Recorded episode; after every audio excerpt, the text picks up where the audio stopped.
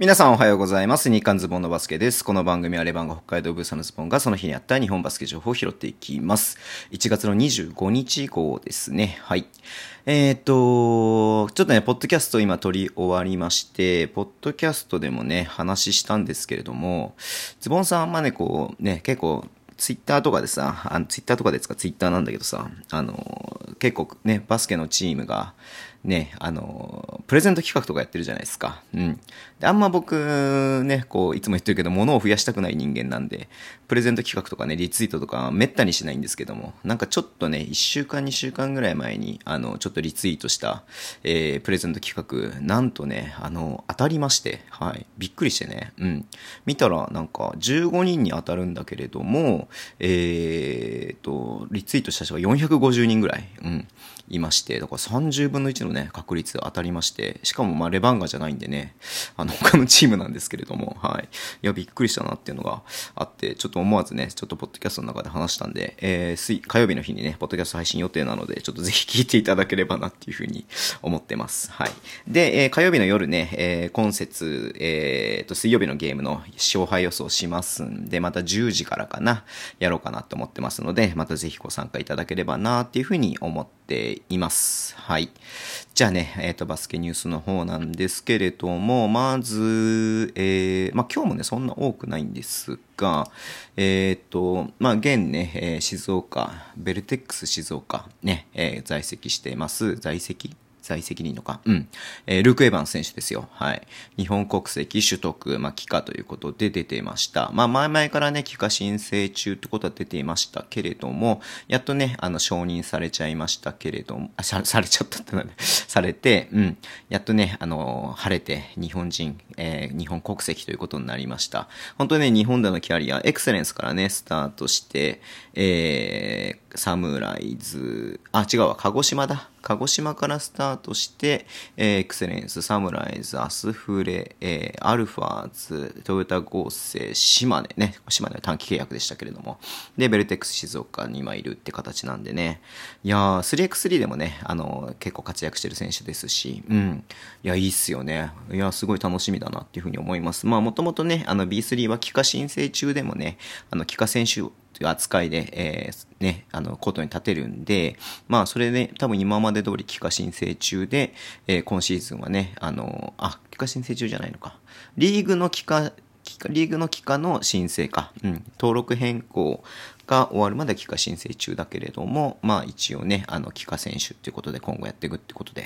や、そうするとね、またこれで、えー、なんだろうな、日本、また別のね、あの、B1 と B2 のチームからね、まあ、帰化選手として欲しいっていうね、えーチームも出てくるかなっていうふうに思うと、まあ、彼まだ29歳ですからね、うん。いやー、全然いいんじゃないですか。今一番脂が乗ってる頃でね、っていうふうに思うので、すごく今後にもね、注目したいなっていうふうに思っています。はい。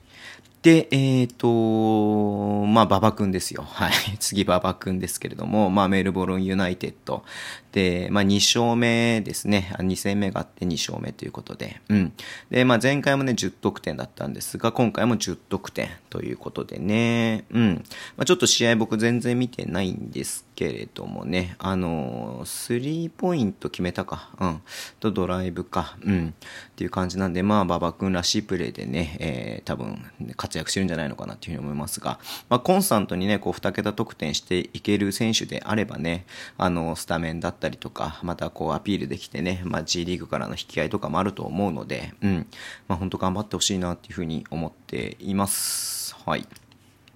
で、えーこれもね、そんなにあれなんですけれども、えっ、と、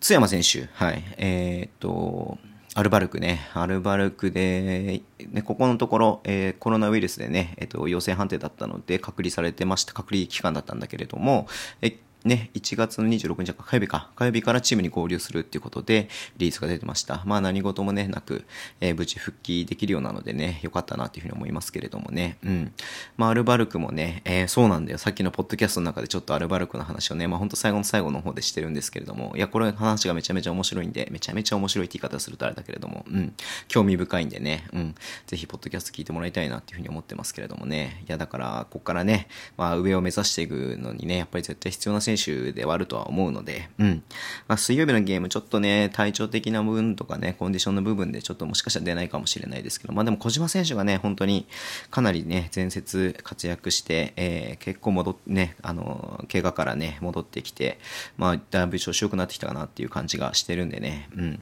まあ、小島選手がね、あのメイン、メインというか、安藤選手と、えー、メインで2人で使われるかなというふうに思いますけれどもね、松山選手も、えー、っと、すごく大事な選手だと思うので、アルバルクにとっては。うん。いや活躍をね、期待しています。はい。まあ、そんな感じで、じゃあ、ちょ、ぽっと、ちょ、ちょ、ちょ、ちょ、ちょ、ちょ、ちょ、ちょ、ちょ、ね、ポッドキャストをね、ちょっと話したから、なんか若干ね、こう、喋りが、あの、もたついてますけれども、はい。えー、そんな感じですね。はい。えー、ツイッターでも情報を発信します。ぜひフォローお願いします。えー、インスタもやってます。YouTube とポッドキャストを毎週配信しています。まあ、さっきも言いましたが、火曜日の夜ね、26日の夜、えー、YouTube ライブやりますので、ぜひご参加ください。えー、ラジオトークのアプリで聞いている方はハートボタンを押してください。では、今日もお付き合いいただきありがとうございます。それでは、いってらっしゃい。